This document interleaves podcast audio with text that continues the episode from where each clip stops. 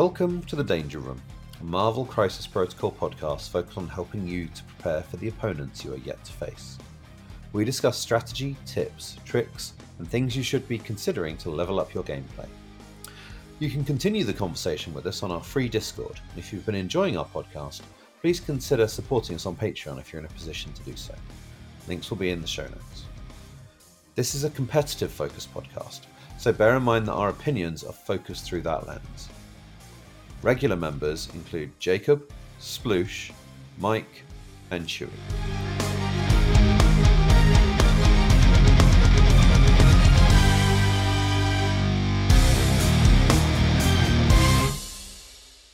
Hello and welcome to another episode of the Danger Room. I'm Jacob and I'm joined today by Mike. How you doing, Mike?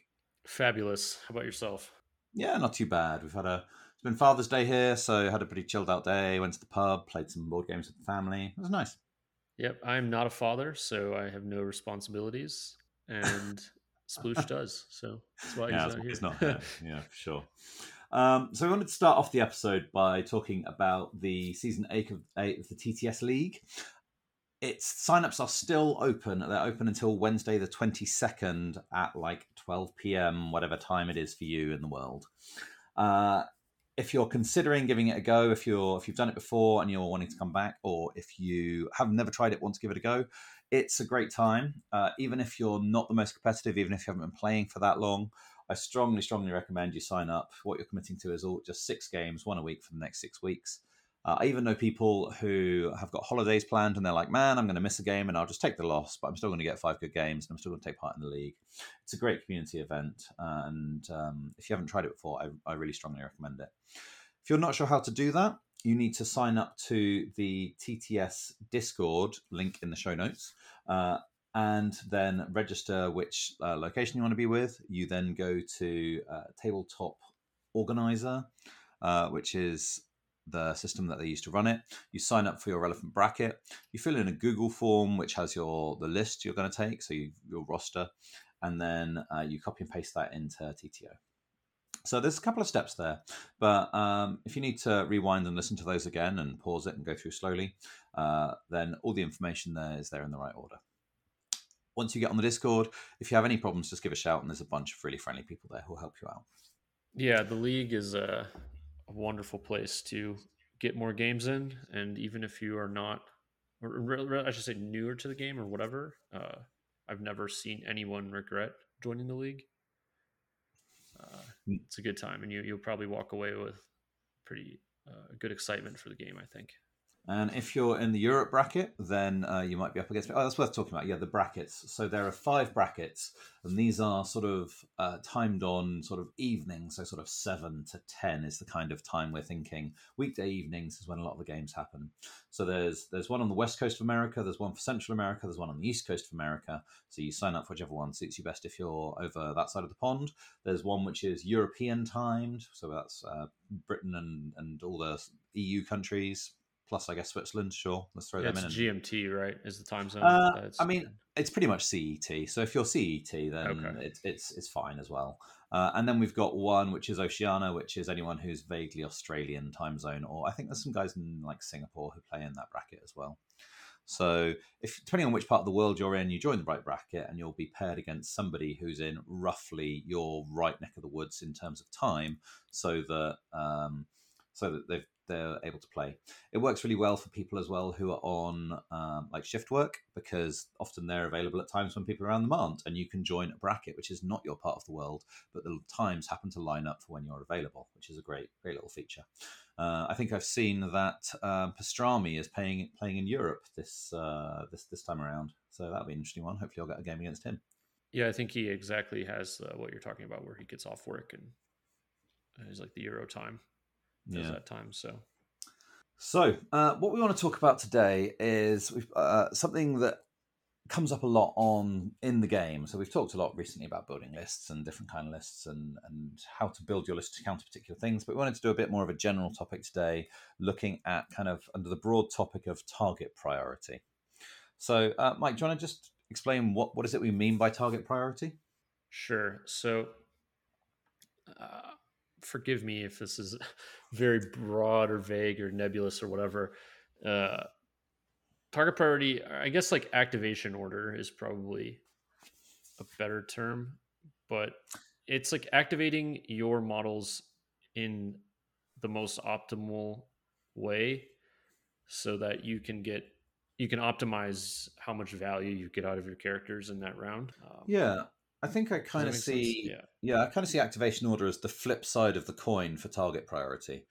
Target priority in my mind is who do I punch first, or who do I punch now, um, and activation order is who do I use to do the punching? So imagine you've got a situation, maybe on a B shape, where you've got two characters facing off against their two characters. Which of your two characters should activate first? That's activation order. And which of their two characters should be shot at or charged at first? That's target priority. That's kind of so they're, they're intrinsically linked, and we're going to talk about um, activation order a couple of times through this episode. But uh, in my head, that's the way around it goes. Okay, so I guess it's just a little bit of a uh, what's the word?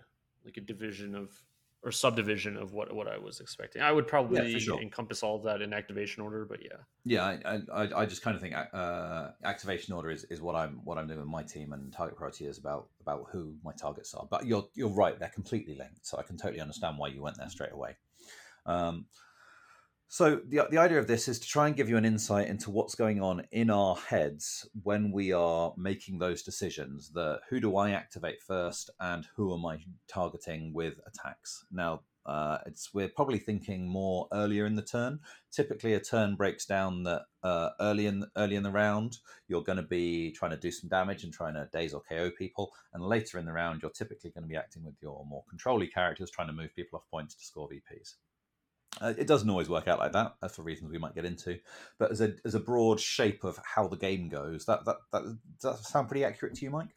Yeah, um, yeah. Obviously, if you can move people off points or disable them late in the round to score the points you can't get re- reacted to, and uh, yeah. if you keep doing that, you'll win the game generally. And for sure, there's time when the mm. right move is to push someone away so that they can't target you early in the round. So don't take that as set in stone, but as a broad guiding principle, it's it's probably more right more often than it's wrong. Yeah, yeah. So there's an interesting. Maybe maybe I save it for later, but go ahead, Jake. No, Okay, no, okay. Well, we kind of we sat down, Mike and I, before this, and we brainstormed on like what makes what are the things that influence our target priority decision, and we're going to trying to as we go through this try and talk about some of the mistakes that well we make sometimes, but uh, that we see uh, people making against us as well. Uh, and I think the most important thing, and the thing which unless you are an incredibly, incredibly attrition focused team, in which case um, maybe you've got a slightly different take on this. But even for attrition focused teams, where are the VPs? Who, where are the extracts? Who's holding an extract? Who's on a secure or who's likely to be threatening to be on a secure that maybe I can take instead of them if I can daze or KO that character? So I, I, guess what we see happening, and uh, let's, let's, go straight into some mistakes, is people forgetting about this and going, "Well, that guy's on one health," and like, yeah, they're on one health, but okay, so you can daze them, but they're not scoring me any VPs. And maybe they're a threat, which we're going to get to later, but just people who go, "Well, I've been attacking that character and they're nearly dead, and now I'm going to make sure that they're gone." How is that actually helping them win the game? That's the question. And unless you're like, "I'm going to table you," then how you win the game is through VPs. So really, really focusing on where the extracts are and where the secures are. Do you have a, a preference, Mike, uh, for which one you tend to look at more, extracts or secures? Uh, no, it depends on what extract and secure I'm playing. Uh, sure. I mean, let's let's put researcher to one side and imagine we're playing with extracts that are actually extracts and not secures in disguise. Um, uh, yep.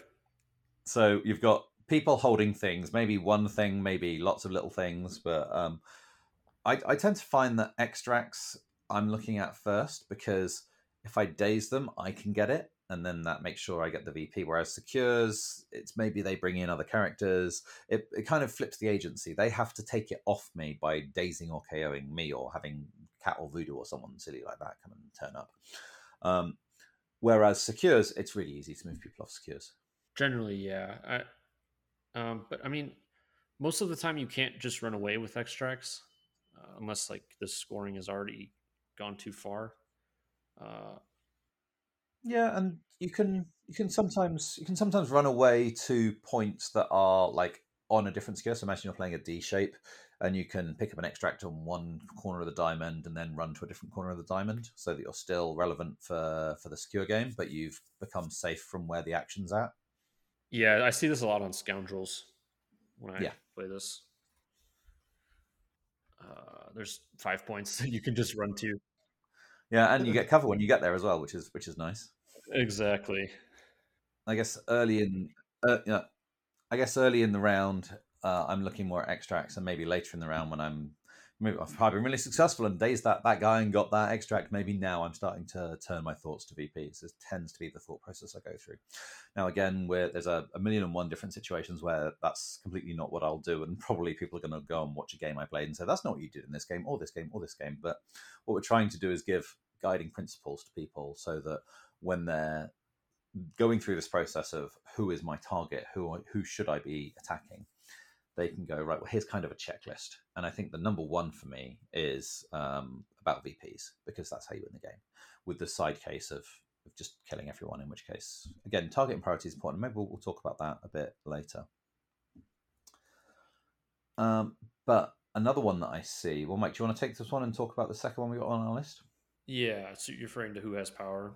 Yeah, So, yeah, if you have a character that has a ton of power, whether you it's from you killing him or uh, they they killed you, I guess, with their builder Yeah. or something like that. Um, it's and if you have priority, it, and it's probably smart to address this character in some way, unless they like can't do anything with it. Uh, this is why Black Order does so well because they well, and I, I won't say Black Order does well all the time, but they're good at removing a character before that character can use their power from dying to fight back. And uh, if you're an attrition based team or if you have prio in any way, you should look at what how much power is on your opponent's characters and what they can do with it.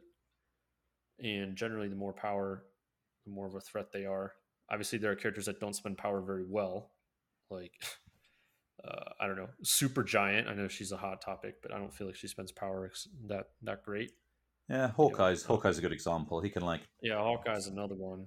yeah, Uh, yeah, he can be on ten power, and he literally can't do anything with it except ignore cover or pay for Yeah, like- tactics cards. like he can like hook arrow away, which is a range three place. is- Place is not Yeah. nothing, but he's not. You know, you're not scared Doesn't- of range three place. Yeah, it doesn't convert into damage like somebody like Gambit does. Yeah. You know. Yeah, yeah, or like Valkyrie. Yeah, exactly. So when you have like these supercharged characters that can convert really easily, they usually, if you have an opportunity to daze them or KO them, uh, and it seems like you have pretty good odds, then it's probably a good thing to do. I guess we're talking specifically before they activate, because if a character's activated and ended on a bunch of power, then I'm not fussed. Um, I'll think I'll cross that bridge when we get round to next round, and or maybe they've got some way of getting the activated token off them. There's a few affiliations that can do that now, um, but probably if they've activated, I'm I'm less worried about them. I'm more thinking about how can I push that character rather than how can I punch that character. Yeah, yeah. Generally, that's the that's the play. Um, what we're really kind of looking at here is how can we th- this game is really well set up in having this comeback mechanic of when you get punched you get power. So when you talked about um, like a character that's been been punched down and has got a bunch of power for doing that that character is supposed to come back and have like a big turn where they're like yeah i'm going to do all this stuff with all this power i've got. That's the, the the core idea of the game and what we're trying to say is well let's try and make sure we can well not make sure but let's try and arrange it so that that doesn't happen as much. So that we can get uh sort of break that that rubber banding mechanic. Okay well i've, I've hit you i've took you down and now i'm going to hit you again before you get to activate. It's not always possible because of priority which we'll, we'll get to but generally when i'm surveying and thinking about who am i going to attack first if somebody's you know captain marvel sitting there on eight power i'm like oh, okay i've got to do something about that or else that's going to hurt a lot. And so i'll be looking for which character is going to be best for me to activate with in order to try and uh, maybe maybe push her out of the way maybe that's part of it or maybe trying to to ko her before she's able to unleash hell, unholy hell. Yeah, so I, I to talk about this a little bit, I, I have situations where I won't have prio. My opponent will come in. Let's say we have the same amount of characters. My opponent will come in with priority, daze one of my unactivated characters, and then I will purposefully not try to daze any of their unactivated characters because now I'm gaining priority.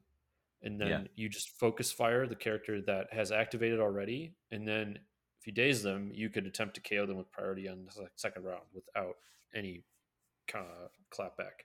Well, that's leading on to our next topic. There's one final thing I want to say about this one, which is uh, just if you think about it in terms of an economics perspective, if you're attacking someone who's on a bunch of power, then let's say they're on eight power, they can only gain two more power. So if you do four damage to them, they only get two power off that four damage because they've reached their cap.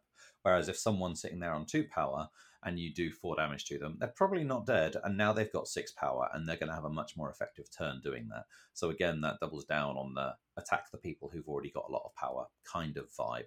Now, once again, caveat here, not saying always attack the person with the most power. There's gonna you're gonna have to factor more than that into it. But just what we're trying to do here is give you a checklist of things to go through. So who's got VPs, who's got a bunch of power. But Mike, you started talking about priority there. So so why is that so important? Yeah, maybe I got a bit of ahead of our discussion, but yeah, so priority oftentimes man, okay, so I guess managing priority is like a huge thing in this game and a lot of people don't consider um, pretty much every activate as I've grown as a player, every activation I'm always like, okay, who's getting prio? And then if it's me, that means if I daze an unactivated character, am I still getting prio? Do I want prio? So there's sometimes where like you maybe you don't want prio because if you you can if you want like say for example you're on gamma wave or researcher and Yeah. you can just daze enough characters to where you're not going to have prio and not having prio in those scenarios is hugely advantageous because it's about just moving people off of the objectives I mean, just again, quick caveat to that. Yeah, quick caveat to that is if you have the control effect. Some teams, I mean, I'm thinking maybe Guardians here. Guardians is often lacking in control. So Guardians on those scenarios have to focus on killing. So just be aware of the tools at your disposal. Don't take that as a, as a golden rule. Yeah, and I hate to keep talking about Black Order, but back in the day when I was playing Black Order, they're I guess they're just so uh they're so textbook in the way that they do their thing that uh Yep. You you'll go about in like KO characters and then at some point you are okay with giving them priority because they don't have enough models to counteract you and then you can go last with Thanos to score a bunch of points. Yeah, I mean, Black Order are worth talking about simply because they've got priority manipulation baked in with the husband and wife. And there's, there's a couple of other places that have that. Yeah, I guess what I'm referring to is like everyone knows that Black Order is going to have prio if they want it, but I'm saying there are times where you want to give your opponent prio so that you can score a bunch of points. Yeah, I hear Thanos is really good at that. Yes. um, um, but yeah, there are also games where my opponents will daze some of my characters and then they won't realize that they have given me priority. And mm, that can be a huge issue um, because then I'm I as the person gaining priority, I start thinking about what characters I can KO next round without having them fight me back. yeah. Yeah. So I, I guess the general shape of this tends to be if I've got priority, I want to attack activated characters. So I'm not removing activations from my opponent so they don't get priority. Whereas if I'm the um, if I'm the non-priority player, then I want to attack characters that haven't activated because I'm trying to take away their action and the output that they're going to get or the control that they're going to um, purvey on the board. And there's no downside because I already don't have priority. Now, that is a dynamic thing. You've got to be constantly checking, okay, well, now this activation, okay, he just dazed this character over here. So uh, okay now i now i don't want now i now i've got priority that thing you were talking about so you need to be constantly reevaluating this. But as a general rule of thumb prio attack activated characters non-prio attack non-activated characters. So that's kind of focusing a little bit more oh, yeah that's definitely the target priority. Is it's who are you going to be attacking? And it may be that you switch targets which um, is is again we'll talk about that in a bit. Uh, and sometimes that's a good idea, and sometimes that's a really terrible idea. So again, all of these take them with a pinch of salt. But uh, another thing we're thinking about when we're choosing who we're activating and who we're activating them into is about priority. Um, and that can be really that can be a really tricky thing, and you have to kind of fall foul of that a few times before you really get your head around how that works, especially if you're a newer player. Yeah, usually uh, if you have like if you and your opponent have the same amount of activations to be used and you are going now that means you're going to have priority is generally how it works yeah outside of weird like husband and wife follow me situations next next up on our list we've got is matchups so what we're thinking about here is okay i've, I've already thought about my vps i've thought about power i've thought about my priority i've kind of like okay i've got two options i could still go with now we might might be thinking this is okay. Well, who is it that has got a good matchup? Uh, so, what, what, do we mean by a good matchup, Mike? What are we talking about here? Sure. So, uh, I guess we were talking about Hawkeye earlier. So, Hawkeye has two energy and two mystic defense versus four physical.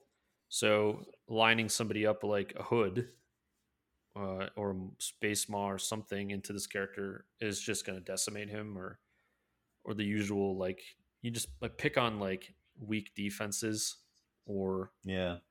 Whereas uh, someone like, like ignoring Mystique, defensive tech through mystic attacks. Yeah. Yeah, shapeshifter Whereas, like Mystique into Loki's like really good. I was just going to say Mystique into Hawkeye with a four dice rapid fire. That that's kind of a not a great matchup because they've got four dice defense. Yeah, there are spikes and you're rolling a bunch of dice and that's not bad. But generally, you're like, mm, okay, there's a decent chance I just do nothing here. I think it's sort of like somewhere in the region of fifty percent to just do nothing. So half your shots are just going to yeah, no bueno. Yeah, exactly. Um, so being aware of what your, your bad matchups are as well. So how would that impact into who you're choosing to activate? Yeah, so I guess it depends on how threatening that character. Let's say let's say my opponent has a character that is good into one of my characters. And let's, then let's give us let's give a specific example here. Let's say um, I don't know. You've got uh, Space Maw into Black Panther. That seems like a pretty good matchup for Space Maw. yes. Uh, well, okay, so I just played a game into Convocation yesterday, actually, and uh-huh. my opponent had Sorcerer Supreme Strange, Voodoo, Space Maw, Magic, and I had Miles Gwen, Cat, Moon Knight, Black Panther, and Toad. Mm-hmm. And I had Black Panther on one flank. He ran Doctor Strange over there, dazed my Black Panther in round two, and I'm six wide, so I don't have priority even with the daze. Oof. Um, yep. So as soon as Black Panther Daze is there, I start thinking about how can I remove an activation from him in response? Because I'm still not getting priority, and he has such a low model count that if he loses activations, he's crippled completely. So I ended up all webbed up and throwing dice into like magic or something, and uh, ended up dazing her. But yeah, she she can be on the squishier side. Yeah. So, but that's the thing is when you play like a wide list like that, your biggest strength is being able to threaten a daze on the other side of the table or somewhere else. So you have like multiple threats and your opponent can't address all of them. That's that's really what you're looking for. And a, general thing you want with matchups is, isn't it? You're looking at your damage types and their defense dice and maybe any tech they've got. Remembering weird stuff like Ultron having really good defense against Mystic, uh, because robots apparently they're immune to magic. Yep. turns out. Turns out. Um, uh, being aware of, of what defense types they've got and and having a look at that. Uh, um, and for some affiliations, that's much more relevant than others, where you've got much more of a spread. You know, Brotherhood tends to be a very physical heavy affiliation, and this doesn't come in as much on that. Maybe you're looking at it the other way around. You're looking at what are my bad matchups is the other thing to consider. So, okay, I don't have Brotherhood may not have any great matchups because I've got a whole bunch of physical into well, a whole lot of people who knew they were playing against Brotherhood. They probably didn't take anyone with really weak physical. There's probably not an ancient one on the other side, um, without like a, an Ironbound books backing her up. But then you can look the other way around. Who does my opponent, where are their good matchups into my characters? Okay, well, now all other things being equal, that's going to be who I'm going to prioritize my target because that's going to try and keep my character safer. It's going to make my team more durable and it's going to make their output lower.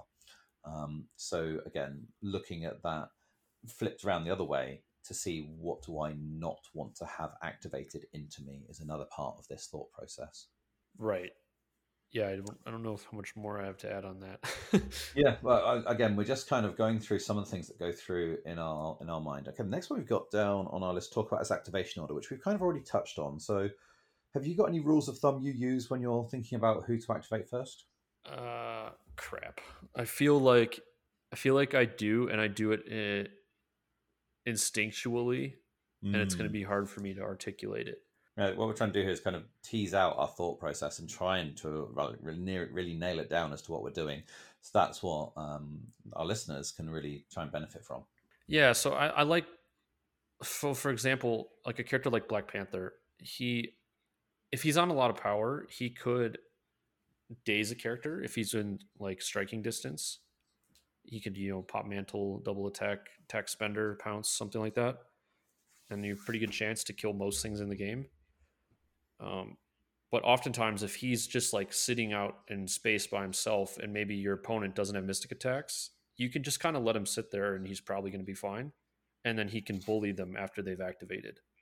So he's a character that's yeah. like dynamic in that way. Well, that kind of really ties back into what we were saying, and I hadn't thought about this way until you just said that. But a lot of activation order is just applying these same things we talked about just to your side.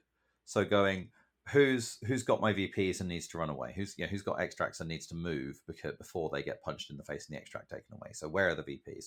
Who's got a lot of power that I want to use? Um, because otherwise they might get dazed and then that power is wasted, or they might get KO'd and taken off the board and then the tower's completely gone. Um, uh, who have I got to? Is there any priority things that I've got to factor in? Do I want to make sure I get off a husband and wife or a um, sin and crossbones type activation uh, in order to make sure I'm going to get priority or in order to, to force them to, to activate their things in a certain way. Uh, and again, about uh, that matchups, who do I need to maybe move out from a bad matchup and reposition to a better matchup?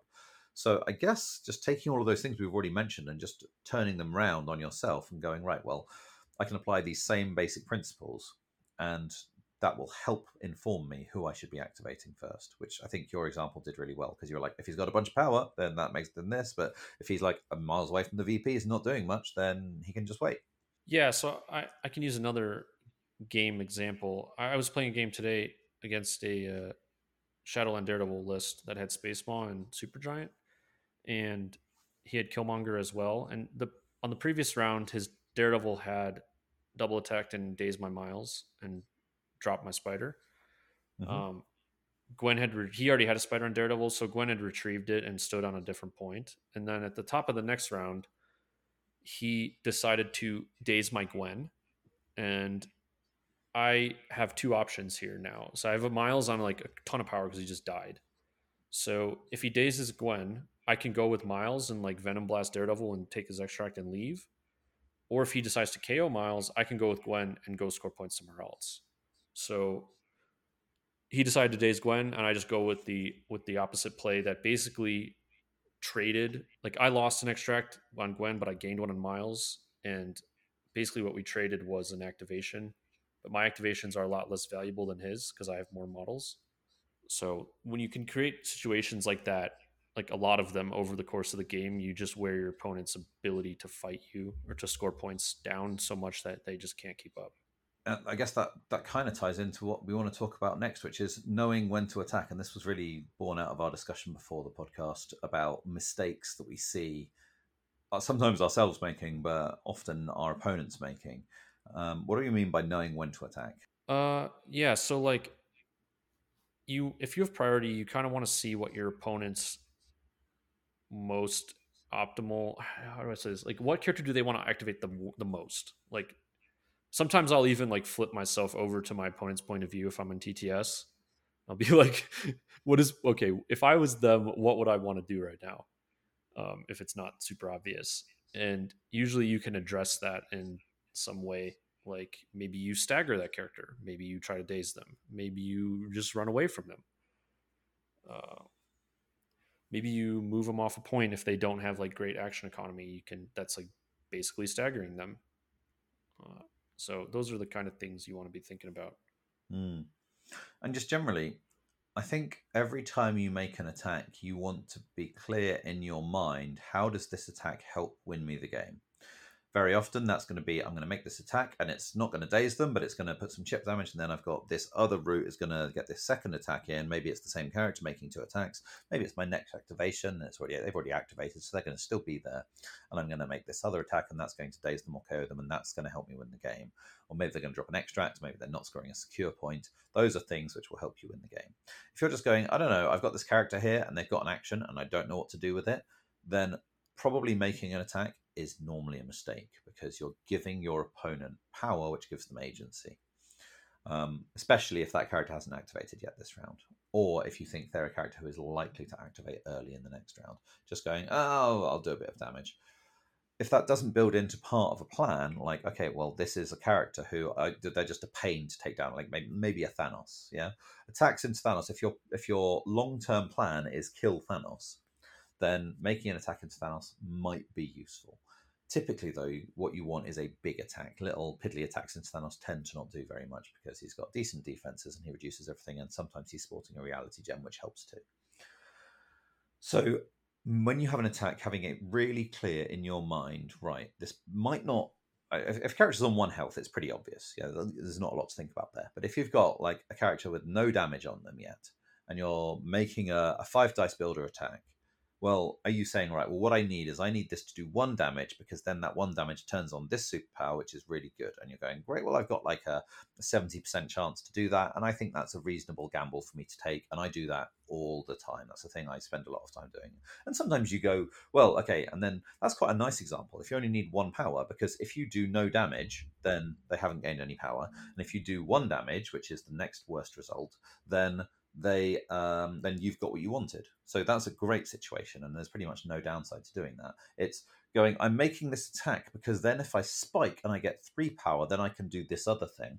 That's probably a mistake because you're probably not going to get that three power.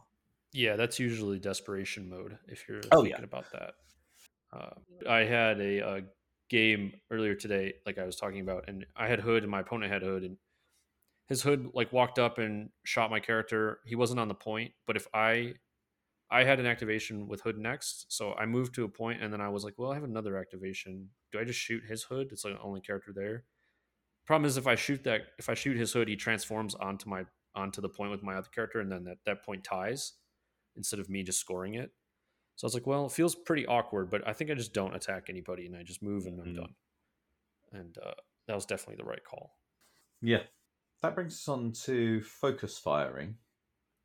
So this is uh, again uh, similar ties in with that last topic of knowing when to attack. So again, I've asked you this a lot this this this podcast, but what do you mean by focus firing? What's that all about?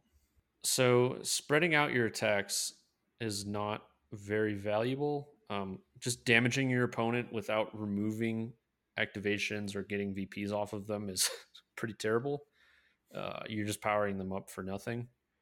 Uh, so focus firing is obviously you just have a bun- bunch of your characters attack one of their characters to I don't know maybe, you daze the character in an attempt to KO them later, or you need to get an extract off of them, or uh, they're going to activate with a ton of power and do damage to you, or whatever reason.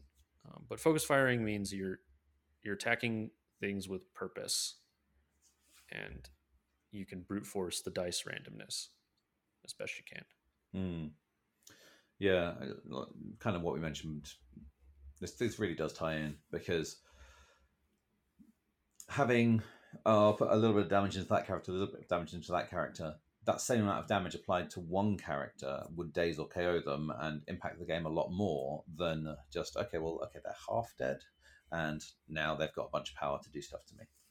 Now, there are times when you kind of need to do this. Uh, like I talked about with, with Thanos, maybe your game plan is right. Well, the characters that can make attacks into Thanos are going to make attacks because the way I'm dealing with Thanos is I'm going to daze him as quickly as I can, and he's going to be moving my characters around, so I'm not going to get to make all the attacks I want to make because of his positioning shenanigans. So I'm going to take my opportunities where I can, and that means I am going to be spreading damage around. So again, it can be the right call in certain situations, but as a general rule of thumb, pick a character.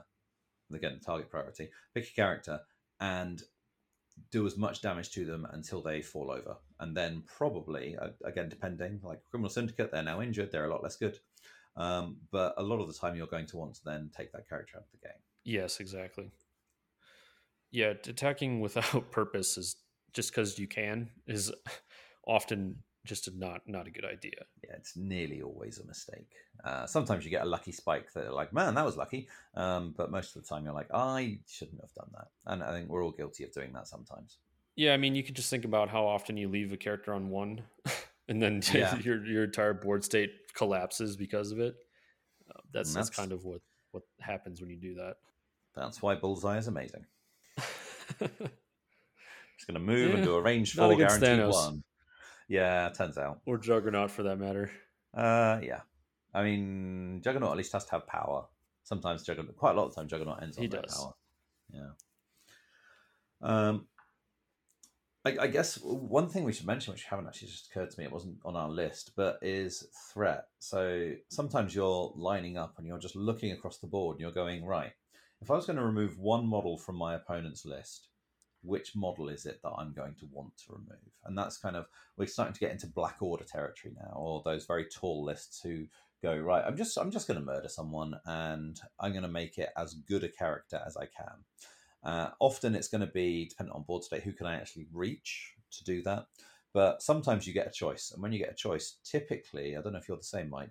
There are certain characters that I really want to deal with, like an Iron Fist or a Gwen. Maybe they're pretty good to get rid of early but they're only three threats. Whereas if you give me the option of killing a four or a five threat, often I'll go for that. Yeah, if your opponent like feeds you venom, and it's like very easy for you to get rid of him, that's usually a good idea. Even yes. though people are like afraid of you know the clapback and stuff like that, but you know if you yeah. hit hard enough, it doesn't really matter. Yeah, and I got to say, I haven't had the best of luck with my We Are Venoms. They just they just haven't haven't done it for me. Uh, in fact, so much so that uh, years ago it prompted me to write an article going, well, it's probably not as much healing as you'd expect with Venom, unless you pump them up with all kind of hammers and death decrees and stuff like that. Then it can be pretty pretty reliable. But generally, like if you get two, then that's that's you know pretty average. Yeah, unfortunately, Venom can't play Doom Prophecy anymore. So yeah, yeah, I, nobody is sad about that. yeah. Um, so yeah, just one one other thing. I guess this is kind of a, a turn zero or a turn one. Like who who would I like to kill? The game doesn't often go that way because your opponent will be trying to protect those characters because they're going to be more impactful because they're higher threat characters, and so they're not going to want to give them to you. Um, but that's that's one uh, another another thing to factor in is just kind of like okay, all other things equal, who do I want to kill? Yeah, exactly. That's I mean that's like the game plan for any attrition based roster, right? And when you're playing a if you're like a wide roster, like I said, you kind of you really want to remove activations from your opponent because you're not going to have prio anyway. And uh, anything you can do to like make it hard for your opponent to kill you kill you is good. And we got one more thing on my list. Uh, list we wrote together uh, and that is the trap of revenge. And this is something I'm sure I've spoken about this before on the pod, but just in case you haven't heard that, this is those situations, and I see this a lot, particularly when people are learning the game. I'm not sure this is a mistake that uh, very experienced players make, but even then, sometimes I still see it happening. And that is this idea that, okay, we've got two characters lined up against each other on maybe a side point on a D scenario or on a back point on a on an E or whatever. And so they're having their little duel against each other. And I've gone with my character because I've done my assessment, and I think actually the best thing to do is to try and try and get this character. Yeah, let's, let's sort them out.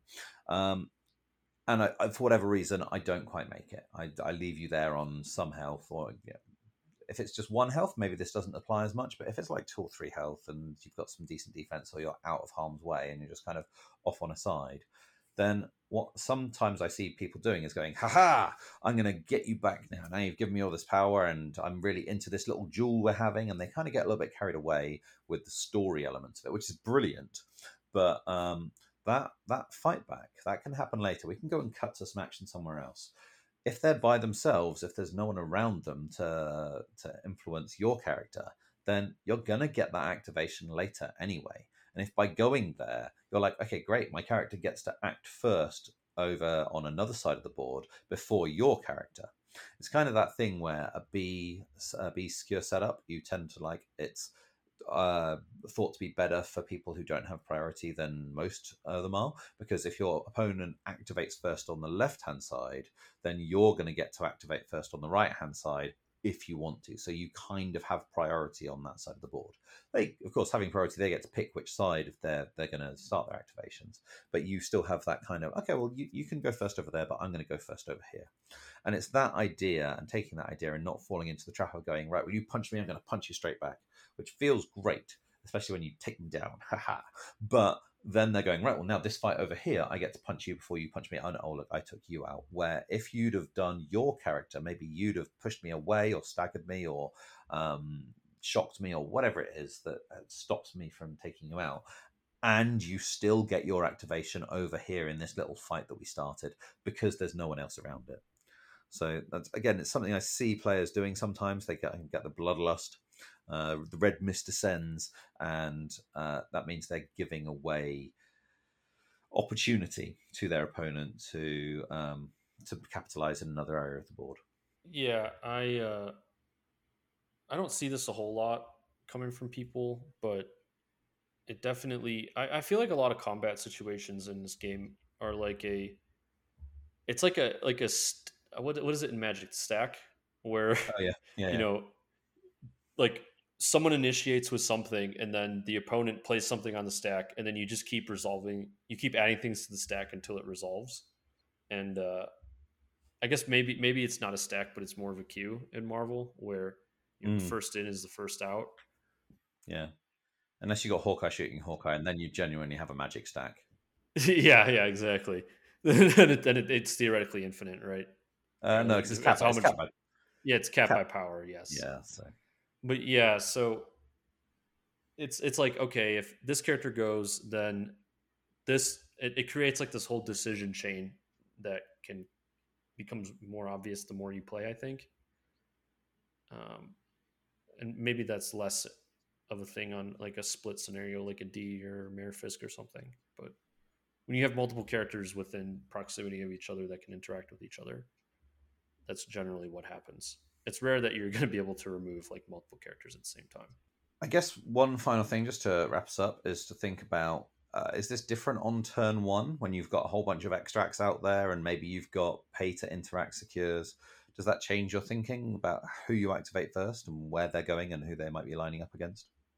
Yeah, I definitely am wanting to think about what the extract uh, situation is going to be on round one because there's a lot less variables on round one, right? Like a lot of characters are just like double moving somewhere, grabbing Mm. something, and if you can, obviously it depends on who's going to have priority on round two. Uh, so maybe they can kill one of your characters or something, but uh, if you can get like an easy extract lead on round one, it's pretty valuable. And knowing like who's going to hold them so like you can have a character like a voodoo or a black cat can go and go address like a, a weakly defended part of the table. Mm, well, they're not. Yeah, well, they're not in as much danger of being killed. Yeah, yeah. Yeah. Um, something I also like to do is like if my opponent's like Brotherhood or something, where Brotherhood has a lot of midline pressure, it's really hard to get an advantage on them with extracts in the midline unless you have like an Angela or something with priority because they have deception and Juggernaut just rushes you or throws you long into the back line or Asteroid M or whatever. And then they have Toad on top of it. So hmm. I found that if you can just run a character into like well, I, I, lately I've found Daredevil to be amazing into this because the grunts don't let him get deceptioned. Wait, ju- And just to be clear, sh- sh- Shadowland Daredevil. yeah. Shadowland Daredevil. Yeah, yeah. I'm not talking about original Daredevil. He's he's maligned, but uh, yeah. Lately, I'll just run Daredevil up up to the middle, park the grunts behind him, and if you position the grunts just right, that he can't be deceptioned, and Juggernaut can't move charge to get in distance to punch the grunts. So, but their best play is like throw Daredevil with the long throw on Juggernaut, which you potentially are fine with too. Um, but also, Toad usually likes to go to the midline, and you can just drop somebody within shooting distance of Toad, so that if they activate into your character, you can just kill Toad at the top of the next round. and trade them. Um, Mm. I find this to be pretty valuable. I don't know how super relevant this is to the discussion, but it is a good play line I found. Okay, no, that's, that's that's good. We like that. Uh, have you got any final thoughts about target priority? Uh, I don't think so. I feel like it's still this discussion was still like really vague, and I don't know. I don't know how the, how people are going to receive it, but I'd be interested if if any, people who listen to this, I'd be interested. Give us some feedback on this and see if if we hit the mark or not, or if there's things that we didn't think of. I'd be really interested to hear that. Mm. And just generally, was this the sort of discussion? We've had some feedback that we were looking for more tabletop relevant content rather than like turn zero or list building or roster construction or like um, meta picks. More specific, how can I play better in the middle of a game? And that's what this episode was designed to try and accomplish. Uh, let us know if you managed it. Let us know if uh, this was something that you liked um, and want more of this. Um, like we talked about kind of in the middle of the episode, it's can, it can be difficult. A, a lot of this is learned experience and it's been internalized, and we just kind of make decisions without always knowing exactly why, and being able to take a step back and try and rationalize and lay out the decision process and what are the factors that have been considered can be it can be a very difficult thing to tease those those apart and and lay it bare. But I think we've covered sort of the major points. Um, one thing to take away is you're only ever going to achieve this through experience. You've just got to play some more games um, and try some try having a little checklist maybe of for your target priority to start with. And the more you use it, the more you'll internalize it, and um, hopefully avoid making some of the mistakes that we some we sometimes make or that we see across from us. Yeah, funnily enough, uh, for any uh, listeners, if they've listened to our episode with Theo about about sword fighting, uh, he always talked about trying to create perfect fights, which you know, perfect fight is something that is basically fully advantageous for you and not advantageous at all for your opponent. Uh, so if you can keep devising those situations, I think that's what we're all striving for in this game. All right, Michael, thanks for taking the time to try and unpick your brain with me. This has been fun. Yeah, I, uh, I, I don't really, I really wish I, I had a, I feel we could feel more confident talking about things like this, but it's so difficult in like a broad sense to be applicable to all affiliations and characters and play styles and whatever. Hmm. But So, well, we're but yeah, trying trying trying some new stuff. Sometimes it works, sometimes it doesn't. Let us know either way, guys. But either way, thanks for joining us in the Danger Room. Thanks for taking the time to listen to our thoughts on the game. As the game changes, the information in this episode may become less relevant, so bear that in mind if you're listening from the future. We also want to thank Discount Games Inc. and Blackgate Games. If you don't have a local game store and they can't get what you're looking for, check out those guys. They'll sort you out. Finally, a big thank you to Atomic Mass Games for making such an awesome game. We'll see you next time in The Danger Room.